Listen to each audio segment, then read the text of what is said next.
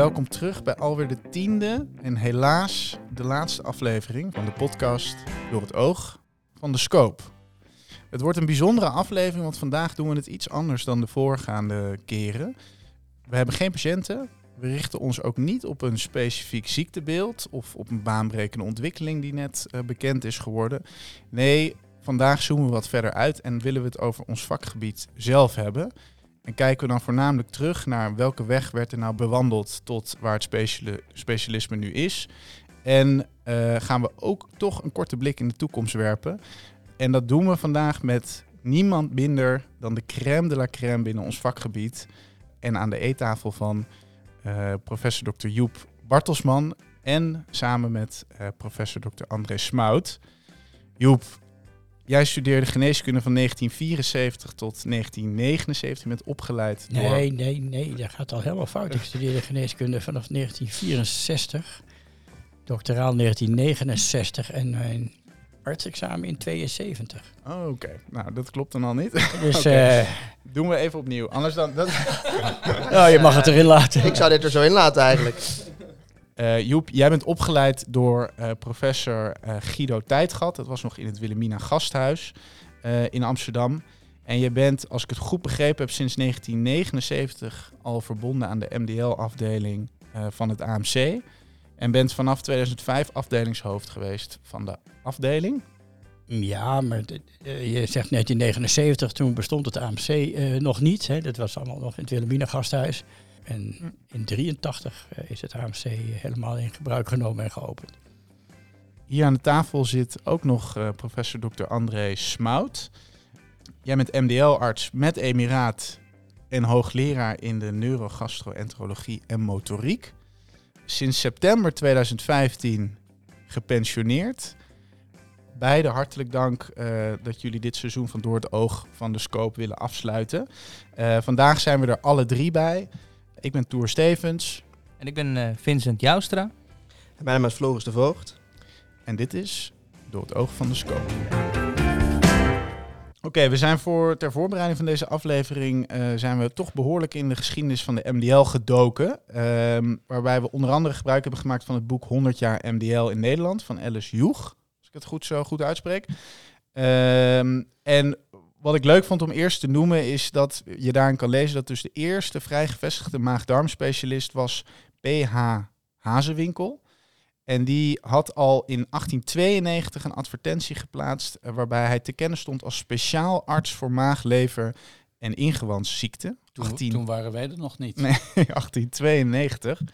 Toch begon het voor het specialisme allemaal iets later, zo'n ongeveer 108 jaar geleden. En het is wel grappig om te noemen dat dat dus op zo'n slechts kleine vijf minuten fietsen van waar we nu zitten met een vergadering in het American Hotel uh, bij het Leidseplein in oktober 1913 met daarbij de oprichting van de Vereniging van Nederlandse Maagdarmartsen met toen wel geteld elf leden. Um, en daarmee wil ik beginnen met jullie dus eigenlijk de eerste vraag te stellen van hoe verliep het begin van jullie loopbaan en wat wekte jullie interesse voor de maagdarmleverziekte? Bij mij eigenlijk uh, een beetje verkeerd gelopen. Dat wil zeggen, ik wilde eerst internist worden en ik was in een vooropleiding, een A2-opleiding. En toen was ik daar een jaar mee bezig en toen vond ik het niks. En toen was er een plaats voor een artsonderzoeker in Rotterdam. En daar moest onderzoek gedaan worden naar de elektrische activiteit van het maag-darmkanaal. En toen dacht ik, ja, dat is het. En dus daar heb ik een promotieonderzoek gedaan gedurende drie jaar. En toen was ik daar bijna mee klaar. Toen dacht ik, ja, maar ik wil toch eigenlijk ook wel weer, wel weer dokter worden. Dus ik wilde de opleiding tot, interne, tot internist doorzetten. Toen ben ik uh, ook daar weer in Rotterdam ergens terechtgekomen. Maar toen, tijdens die opleiding, na een half jaar of zo, of na een jaar, zei iemand tegen mij, ja, ze zoeken in Utrecht iemand in opleiding tot maagdarm en leverarts. Dat was één opleidingsplaats, daar werd voor geadverteerd. En, uh, want jij hebt nou dat promotieonderzoek gedaan van de, van de maag en zo. Dus ik, ja, ja, inderdaad, waarom niet? En toen ben ik daar gaan praten en toen werd ik onmiddellijk aangenomen hadden niemand anders, denk ik. En zo ben ik dus maar mijn leverarts geworden. En dus dat is uh, waarom ik nou zeg dat het misschien een vergissing was. Omdat als ik het vak nu zou zien, zoals het nu bedreven wordt, zou ik er waarschijnlijk niet meer voor gekozen hebben en toch voor de interne gekozen hebben. Omdat het te veel handelen en te veel opereren is. Maar in die tijd was dat heel anders. Dus in het begin eh, voelde ik me daar heel senang bij, maar later dacht ik toch, ja, ik kan dat toch niet allemaal zo doen zoals andere collega's dat voor mij kunnen doen. En welk jaar was dat, dat die maagdarm eh, levervacature open stond? 1981. En het was dus toen eigenlijk veel meer beschouwend, begrijp ik, dan Ja, wat ja, het nu ja, is. Ja, ja, ja. Eh, er, er werd af en toe wel eens een scopie gedaan, althans bij ons in Utrecht, hè, want daar speelt zich dit af. Kijk, Joep heeft altijd aan het voorfront gezeten, maar wij, ja, wij waren toch wa- wat beschouwelijker in Utrecht. En af en toe werd er een, eh, ik overdrijf nou een beetje hoor, maar werd er een scopie gedaan en dan kwam iedereen even kijken, oh, er is. Eh, maar dat, ging niet de hele dag aan de lopende band zo door. Het merendeel van het werk bestond uit polykliniek en uit eh, de, de zaal.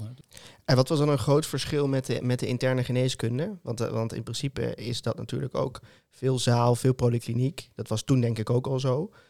Maar dat trok u een stuk minder, blijkbaar, in die vooropleiding.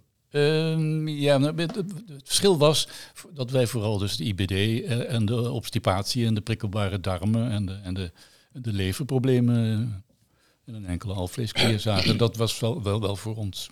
Ja, dus is wat meer afgebakend dan? Of, ja, of dat was, dat is... was toen al eh, Ja. was dat duidelijk dat dat bij ons hoorde. Ja. Ja, ja, ja oké. Interessant. Ja, bij mij is het ook wel eh, toevalligheid eigenlijk. Ik ben met mijn eerste endoscopie, fiberendoscopie, begonnen in 1971 op de afdeling longziekte van het Wilhelminagasthuis, waar ik bronchoscopieën en thoracoscopieën eh, deed. En ik deed daar een eh, zogenaamde semi-arts stage van negen maanden. En het was daar zo, als je daar een maand zat, dan eh, werd je helemaal aan je lot overgelaten. En dan mocht je het allemaal meteen zelf doen. Dat kun je je bijna niet meer voorstellen. Maar Aldoende leert men. Hè. Bronchoscopie is een vrij eenvoudig vak. hè. Eh, Maar ik, ik mocht toen het merendeel van die bronchoscopieën doen. En, ook, eh, en, en mijn begeleider was aan het jagen op de Veluwe. En die kwam pas om, om zes uur met zijn honden in de, in de kliniek. Ja, dat kun je niet, niet meer voorstellen hoe dat toen ging. Nee. Ehm, maar toen was ik zo enthousiast geworden voor dat vak dat ik wil wel longarts worden. Of ik werd gevraagd of ik niet longarts wilde worden. Eh, nou, toen ben ik eh, nog eh, eh, mijn artsexamen gedaan. Heb ik nog een, een jaar als arts in militaire dienst eh, gezeten. Heb ik ook geen endoscopie eh, gedaan. In welk jaar zitten we nu? We zitten in eh, tussen 2 en 73. En toen ben ik ja, afdeling interne van het Wilhelminagasthuis begonnen. Want als longarts moest je toch ook interne doen. En ja, toen heb ik een aantal stages van een half jaar gedaan. Nefrologie, eh, ook, ook, ook transplantatie, niertransplantaties en zo. En toen kwam ik op de maag-darm-leverziekte. En daar was Guido Tijdgat. En die eh, vroeg na een half jaar of ik niet wilde blijven. Ik zei, ja, ik, ik moet toch eerst... ja, longarts wilde ik toen al lang niet meer worden. En het was zo'n dynamische afdeling, voornamelijk door Guido Tijdgat, vergeleken met de rest van de interne, dat ik eh nou, uitgebreid overleg met wat mensen of ik dat nou wel moest doen. Want eigenlijk was er voor de gastroenterologie geen toekomst. Er waren maar een paar mensen in het land die dat deden. En die zaten meestal in academische ziekenhuizen. En er waren een paar eendelingen, wat vreemde eendelingen, die dat ook eh, vak bedreven.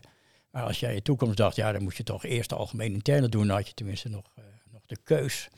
En dat heb ik ook op, eh, uiteindelijk niet gedaan. Ik had miste nog een half jaar cardiologie, maar dat heb ik nooit meer gedaan. Dus ik heb toch de keuze gemaakt om op de afdeling te blijven.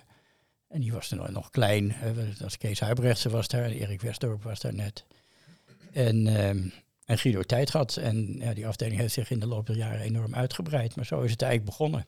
Mhm. En het was wel een afdeling waar eh, ja, heel veel gedaan werd aan eh, het vak endoscopie. Eh, dingen die nog niet gebeurden in Nederland werden binnengehaald. En dat ging ook meestal als volgt. Ik kan me herinneren dat eh, uit Duitsland was eh Klaassen, die in Erlangen, dat was het endoscopiecentrum in Duitsland, die kwam dan even bij ons een weekje en die eh, deed een paar ERCP's. En daarna gingen we het nadoen en, en, eh, en toen ging hij weg en toen gingen we daarmee door. En hij heeft ook weer terug, is teruggekomen voor de endoscopische papillotomie om dat voor te doen. En eh, ja, daarna gingen wij er ook mee door. Maar niemand bij ons had de ervaring. Guido Tijd gehad, ook niet. Het grote verschil van eh van Guido Tijd gehad, die durfde alles, maar had geen geduld. Was ook een beetje wild in, in die tijd.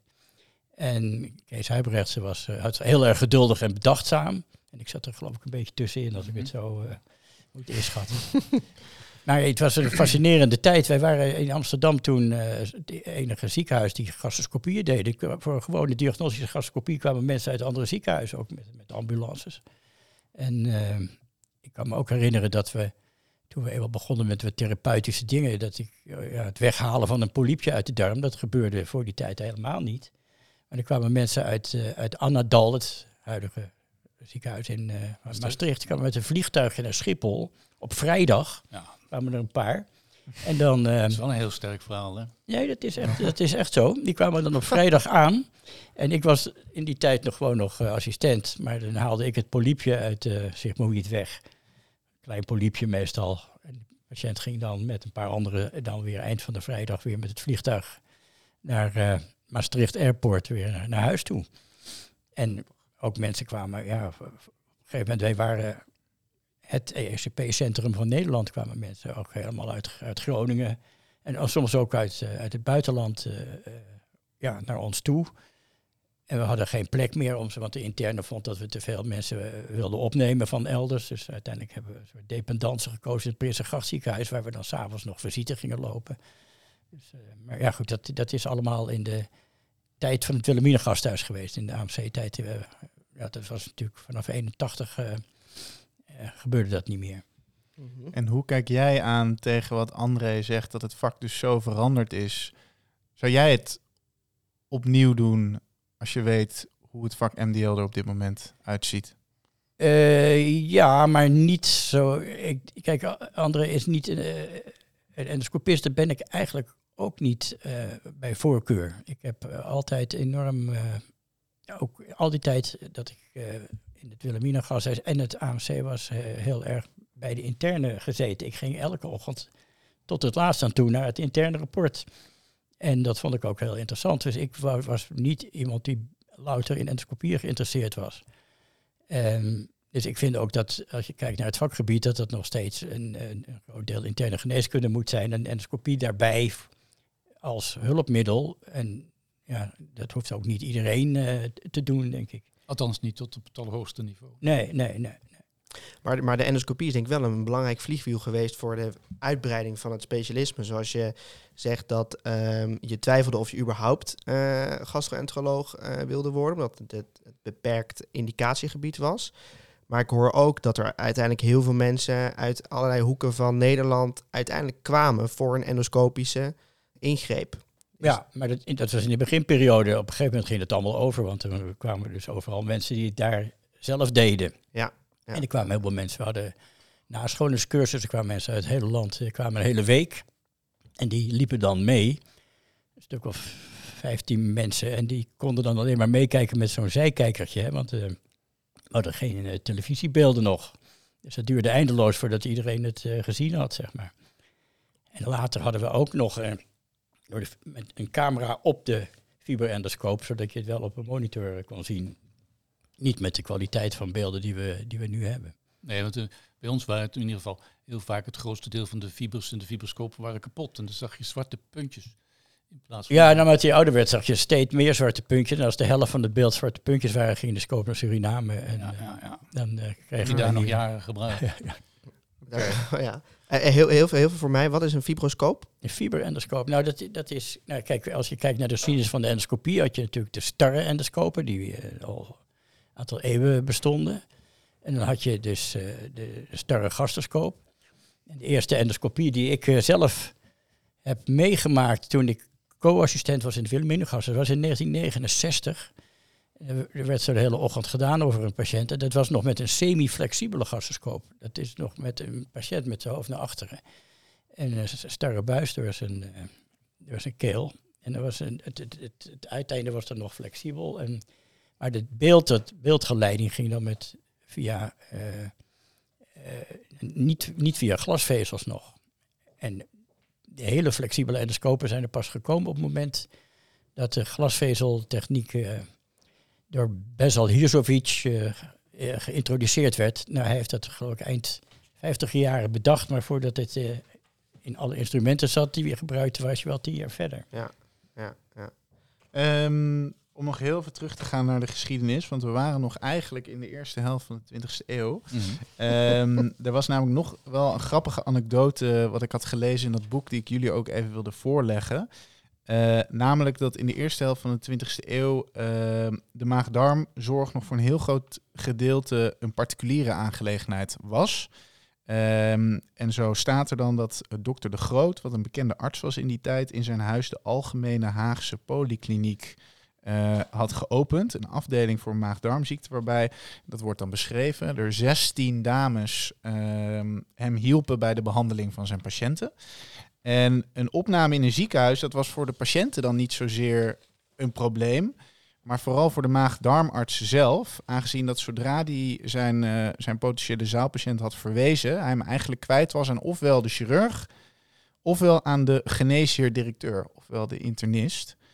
De, vandaar dat dus maag-darmartsen in die tijd in hun eigen huis vaak een paar bedden over hadden voor particuliere patiënten met dus ondersteunend personeel. En ik wilde jullie eigenlijk vragen, kunnen jullie je dat voorstellen dat jullie tien van jullie favoriete patiënten hier Ja, eh, is- om de hoek in de achterkamer eh, hebben liggen? Lijkt me wel wat. Ja, je moet te beginnen natuurlijk wel een groot huis hebben. Ja, dat- anders lukt het niet. Maar je moet je dus voorstellen, die mensen die toen dan behandeld werden, die kregen voornamelijk tender loving care en misschien af en toe een klisma. Of eh, ze werden op een, een melkpapdieet gezet om hun maagsfeer te doen eh, genezen. En veel meer was er niet. Dus het was, ja, ik kan me voorstellen dat je, dat je dat kon doen thuis. En ja, die Ja, je mensen- moet je, het, het waren natuurlijk artsen voor maag, darm- en stofwisselingsziekten. Dus de hele endocrinologie viel onder de maag-darmarts zo- zoals die toen bestond. En endoscopieën er waren maar een paar mensen in, in Nederland die dat wel eens deden. Maar dat eh, was natuurlijk ook vreselijk eh, met die staroscopen. Dus, eh, Mhm. dus ja, het, die, die patiënten kregen alle andere testen. Met, eh, die kregen wel slangetjes ingebracht voor allerlei testen. maagzap. Pancreasfunctietesten, Ja. maagsap werd heel veel ja, maagsap is afgenomen. volstrekt nutteloos. Ja. Dat is heel veel gedaan. Ja. Nee, het meeste wat er gebeurde was natuurlijk in de ogen van nu nutteloos, zoals de meeste scopieën die we nu doen ook nutteloos zijn. En dat zal zo blijven, denk ik.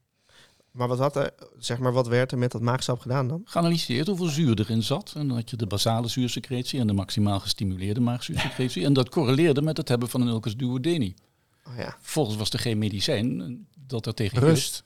En antiacida natuurlijk, maar dat papdieet. Dus dat, dat was heel belangrijk om de een of andere reden. Maar het had totaal geen klinische consequenties. Nee, nee. En tot hoe lang hebben we dat nog gedaan? Ik heb het in wetenschappelijk tot toch nog in de tachtiger jaren gezien doen in, in Utrecht. Ja, we Ah. hebben toen in mijn opleidingstijd in Wilhelminagas, er werden nog heel veel functietesten gedaan. eh Loent-test om eh, voor, eh, Ja. pancreasfunctie te, te bestuderen. dat en deden wij ook, ja.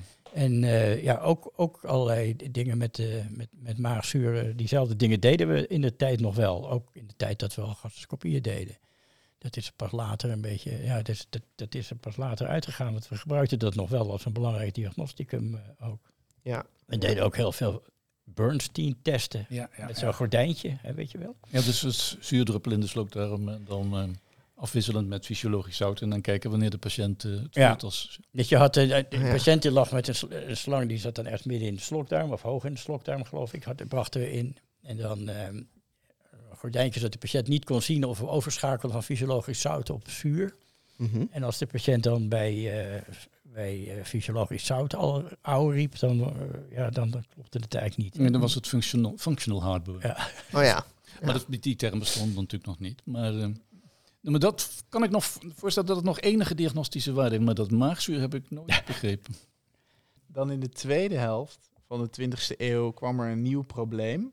In 1957 stelde de maag-darmarts het Concilium Gastroenterologicum in. En dat concilium wilde eigenlijk al vrij snel eh, de opleiding concretiseren. En verwees daarbij onder andere naar het probleem dat ook algemeen artsen eh, bevoegd waren tot het maag-darmgedeelte van de geneeskunde. En dit leidde eigenlijk tot een vrij lange leidensweg, als ik het zo zou mogen noemen, tot de erkenning van de maag-darmziekte als onafhankelijk specialisme. Waarbij gedurende een hele lange tijd eigenlijk kleine stappen werden gezet. Waarbij eerst werd gesproken over een, eh, een internist met een aantekening. eh, voor het GE-gebied tot uiteindelijk, wat volgens mij nog tot, nou ja, tot na 2000 nog gebruikt werd, tot de dubbelregistratie van internist, eh gastroenteroloog. En ik was wel eigenlijk benieuwd hoe, hoe jullie dat zelf hebben ervaren in die tijd. Of jullie dat zelf ook gevoeld hebben als een strijd voor onafhankelijkheid. Of dat jullie zeggen van nou, dat viel eigenlijk allemaal reuze mee. Ja, wat ik, wat ik net vertelde, dat, dat ik toen een moeilijke keuze had om um, leverarts te worden en, en toch de interne niet helemaal te doen, was vanwege het feit dat er nog maar heel weinig maagdarmleverartsen waren. Ik was toen ik mijn specialisatie in 79 had, was ik geloof ik de 28ste in het land. Ik was de 50ste. Ja, dus dat waren dus echt waren heel weinig. En de, ja, de gastroenterologie werd bedreven door internisten, behalve in uh, sommige academische ziekenhuizen. En de gastroenterologie viel ook in de meeste ziekenhuizen onder het hoofd van de interne geneeskunde. En later pas zijn er, is er, ja, zijn er aparte afdelingen gekomen met aparte afdelingshoofden. Maar die waren er toen in mijn begintijd helemaal nog niet. Nee, nou ja, het is natuurlijk zo dat de mens is in principe behoudend. En ik geloof de artsen van die tijd waren uh, wel extra behoudend. En een internist die wilde natuurlijk niet een deel van zijn vakgebied uh, afstaan. Dat is op zich ook wel begrijpelijk. Ja, en nou, je had toen ook heel veel kleine ziekenhuizen, hè, waar soms maar vier internisten zaten. En ja, dan heb je niet zomaar iemand de, van die vier die alleen maar maag-darm-leverziekte doen. Die kleine ziekenhuizen bestaan als ziekenhuizen niet meer. We hebben nu allerlei kleine diagnostische klinieken, heel veel. Maar niet meer die complete ziekenhuizen met maar vier internisten en drie chirurgen of zo. Die alles deden in die tijd. Hè. Nou, ik denk dat de groei van het vakgebied, eh, maagdarm-leverziekte, wel zodanig was dat op een bepaald moment on, onvermijdelijk was dat het een zelfstandig uh, specialisme zou worden. Dat, om dat in zijn volle omvang te, te beheersen, dat, uh, dat valt niet mee. En dat, dat ging men natuurlijk langzamerhand ook wel inzien aan de interne kant. Mm -hmm. Maar ik heb ook nog heel lang, ja, er waren internisten in het land die deden hoofdzakelijk leverziekte. Volgens mij hadden ze ook geen, eh, geen aantekening of zo daarvoor, maar aldoende leert men. En die, volgens sommigen waren ook denk ik vrij goed, of misschien wel heel goed. Uh, dus die deden gastroscopie en coloscopie. En, uh, daar ja, natuurlijk. gingen wij Kijk, vriendelijk mee om. Ja, ik heb er ook nooit. Er waren wel mensen onder ons die ten strijde trokken tegen de internisten. Uh, maar ik heb dat zelf ook nooit uh, zo gevoeld. Nou, dat heb ik ook nooit in de positie gezeten dat, dat, ik daar moeilijk, dat er moeilijk gedaan werd. Althans, niet binnen het uh, Wilhelmina Gasthuis en het, en het AMC. Ja, er waren wel eens. De strijd ging voornamelijk om de lever, maar daar bemoeide ik me niet heel ja, erg mee. Um, want er waren wel de internisten die vonden dat de lever eigenlijk bij de interne geneeskunde hoorde en niet bij de gastroenterologie. En nou, dat is later allemaal wel weer goed gekomen. Totdat weer de aidsdokters vonden dat ze de hepatitis moesten doen toen er wat minder aids uh, was. Dat, toen kreeg je weer een nieuwe, een nieuwe grensconflict. Ja, die maar, territoriale strijd die zal natuurlijk af en toe uh, op. Laten denk ik, heb je bij alle specialismen. Ja, en we hadden toen nog een conflict met de KNO. Dat is nog wel geweest in de begintijd. Die KNO vond dat de slokdarm bij de KNO hoorde en dat zij de endoscopie van de slokdarm deden. Dat deden ze weliswaar met starre instrumenten. Met de nodige perforaties ook. Ze zagen agalasie, zagen ze niet? Nee, ze, ze hadden ook niet veel, veel ervaring. Op een gegeven moment uh, uh, heb ik nog een KNO-arts hebben we dus getraind op onze afdeling in het Wilhelmina Gasthuis. Maar die wilde ook alleen maar de slokdarm uh, doen. Die wilde niet verder kijken dan de slokdarm. Even in dat, in dat licht, hoe belangrijk is het om een, uh, want we hebben het eigenlijk over het steeds verder subspecialiseren van de interne geneeskunde naar allerlei deelgebieden, uiteindelijk dus de maag, darm en leverziekte. Dat vakgebied wordt steeds groter, er komen steeds meer subspecialismen ook binnen ons uh, uh, specialisme. Hoe belangrijk is het om toch nog een soort van generalist um, binnen je specialisme te hebben? Ja, ik, ik kan me voor mezelf uh, alleen maar voorstellen dat ik het vak uitoefen in de, in de breedte en niet alleen maar de slokdarm doe. Hè. Dat waren natuurlijk wel mensen die, ja, die alleen maar een bepaald deel van het, van, ja. het, van ons vakgebied deden. Dat heb ik zelf eigenlijk nooit gedaan. En ik vind het ook een beetje jammer dat dat allemaal die kant op gaat. Ik zou, moet er niet aan denken dat ik alleen maar deelspecialist ben op op, op de maag of uh, op het colon of colonpolypen alleen. En er zijn natuurlijk heel veel mensen die dat wel doen. En daar, daar, daar, kun je natuurlijk ook heel beroemd mee worden. Maar ik zou dat niet zo interessant vinden. Ik ben uh, mm -hmm. altijd wel ja, in de breedte bezig bent, met toch ook altijd wel veel eh, interesse voor de interne geneeskunde erbij. Of het intern geneeskundig deel van ons vakgebied. En waarom is dat belangrijk voor het vakgebied? Want ik zeg maar, je kan er zelf geen interesse in hebben, dat, eh, dat begrijp ik heel goed. Maar is het ook belangrijk voor het vakgebied in het algemeen, of het functioneren van een ziekenhuis, of of de, de, de, denk- de zorg? Ik denk het wel. Ja. Ja, ik denk, het, het, het lijkt me vreselijk dat een patiënt eh, met een oudere patiënt met meerdere problemen, zowel obstipatie als zuurbranden, als, weet ik veel wat, dat die voor het ene deel van zijn eh, klachten bij de een moet zijn en dan weer naar een volgende polykliniek voor de, bij, voor de ander. Dat lijkt mij, ja, dat lijkt mij niet goed. Nee. En, en hoe, hoe voorkomen we dat? Want ik heb wel af en toe het idee dat het zo, misschien nog niet binnen de maag-darm- en leverziekte zo is, maar je ziet natuurlijk heel veel patiënten die eh, multiproblematiek hebben, waarbij ieder zijn deeltje doet en het overzicht een beetje af en toe kwijtraakt. Ik, ik heb altijd voor gepleit, en dat is eigenlijk nooit gelukt, ook niet in de tijd dat ik afdelingshoofd was, dat iedereen, iedereen van de staf ook tenminste één algemene in- eh, polykliniek in de, in de week deed. Niet op zijn eigen hobbygebied. Ja. Maar dat is niet gelukt. Nee. Ja, ik denk dat je zou kunnen denken in de opleiding aan een, eh, aan een iemand die eh, een algemeen profiel kiest in plaats van uh, superendoscopist of eh, leverdeskundige of uh, ESCPist. Ja. Dat zou je kunnen bepleiten, ja. Hebben we dat nu, een algemeen profiel in de opleiding? Volgens mij zijn het alleen maar deelstages in een subspecialisme. Klopt. Dus dan is dat Ja. iets waar we misschien hier een keer voor pleiten in de, moeten pleiten in de Nou ja, je hebt natuurlijk het, al, het intern geneeskundige eerste deel van de opleiding. Eh, En dat moet er zeker blijven. Je moet er niet aan denken dat dat er ook niet zou zijn. Nee, nee, nee, nee. En ik zou ze- zeggen dat dat. Ik zou ervoor pleiten dat je dat drie jaar zou moeten doen en dan pas eh, in de diepte van de gastroenterologie verdwijnt, zeg maar. Mhm. Oké. En wat vinden jullie van, want we hebben nu hebben we in de huidige opleiding hebben we 20 maanden interne vooropleiding. Ik ben zelf in België opgeleid. Daar was, kreeg je drie jaar interne en dan drie jaar eh ik, ik noemde al drie jaar omdat het vroeger ook zo was. En ik daar ook wel voor zou zijn als dat nog steeds zo was. Eh, Net, net als dan in België. Dat wist ik niet dat het nog steeds drie jaar was in België. Maar dat zou ik wel voor pleiten, ja. Maar het zal er niet van komen, denk ik. Ja, dit was dan het eh, eerste deel van de laatste aflevering van het eerste seizoen. Hele mond vol eigenlijk. Ehm, maar we zijn eh, eh, bijna aan het einde gekomen van het eerste seizoen inderdaad. En wil je nou in de allerlaatste aflevering horen wat voor André Smouts zijn grootste doorbraak was binnen de maagdarm- en levergeneeskunde gedurende zijn carrière? Luister dan naar de allerlaatste aflevering volgende week. Bedankt voor het luisteren en tot snel.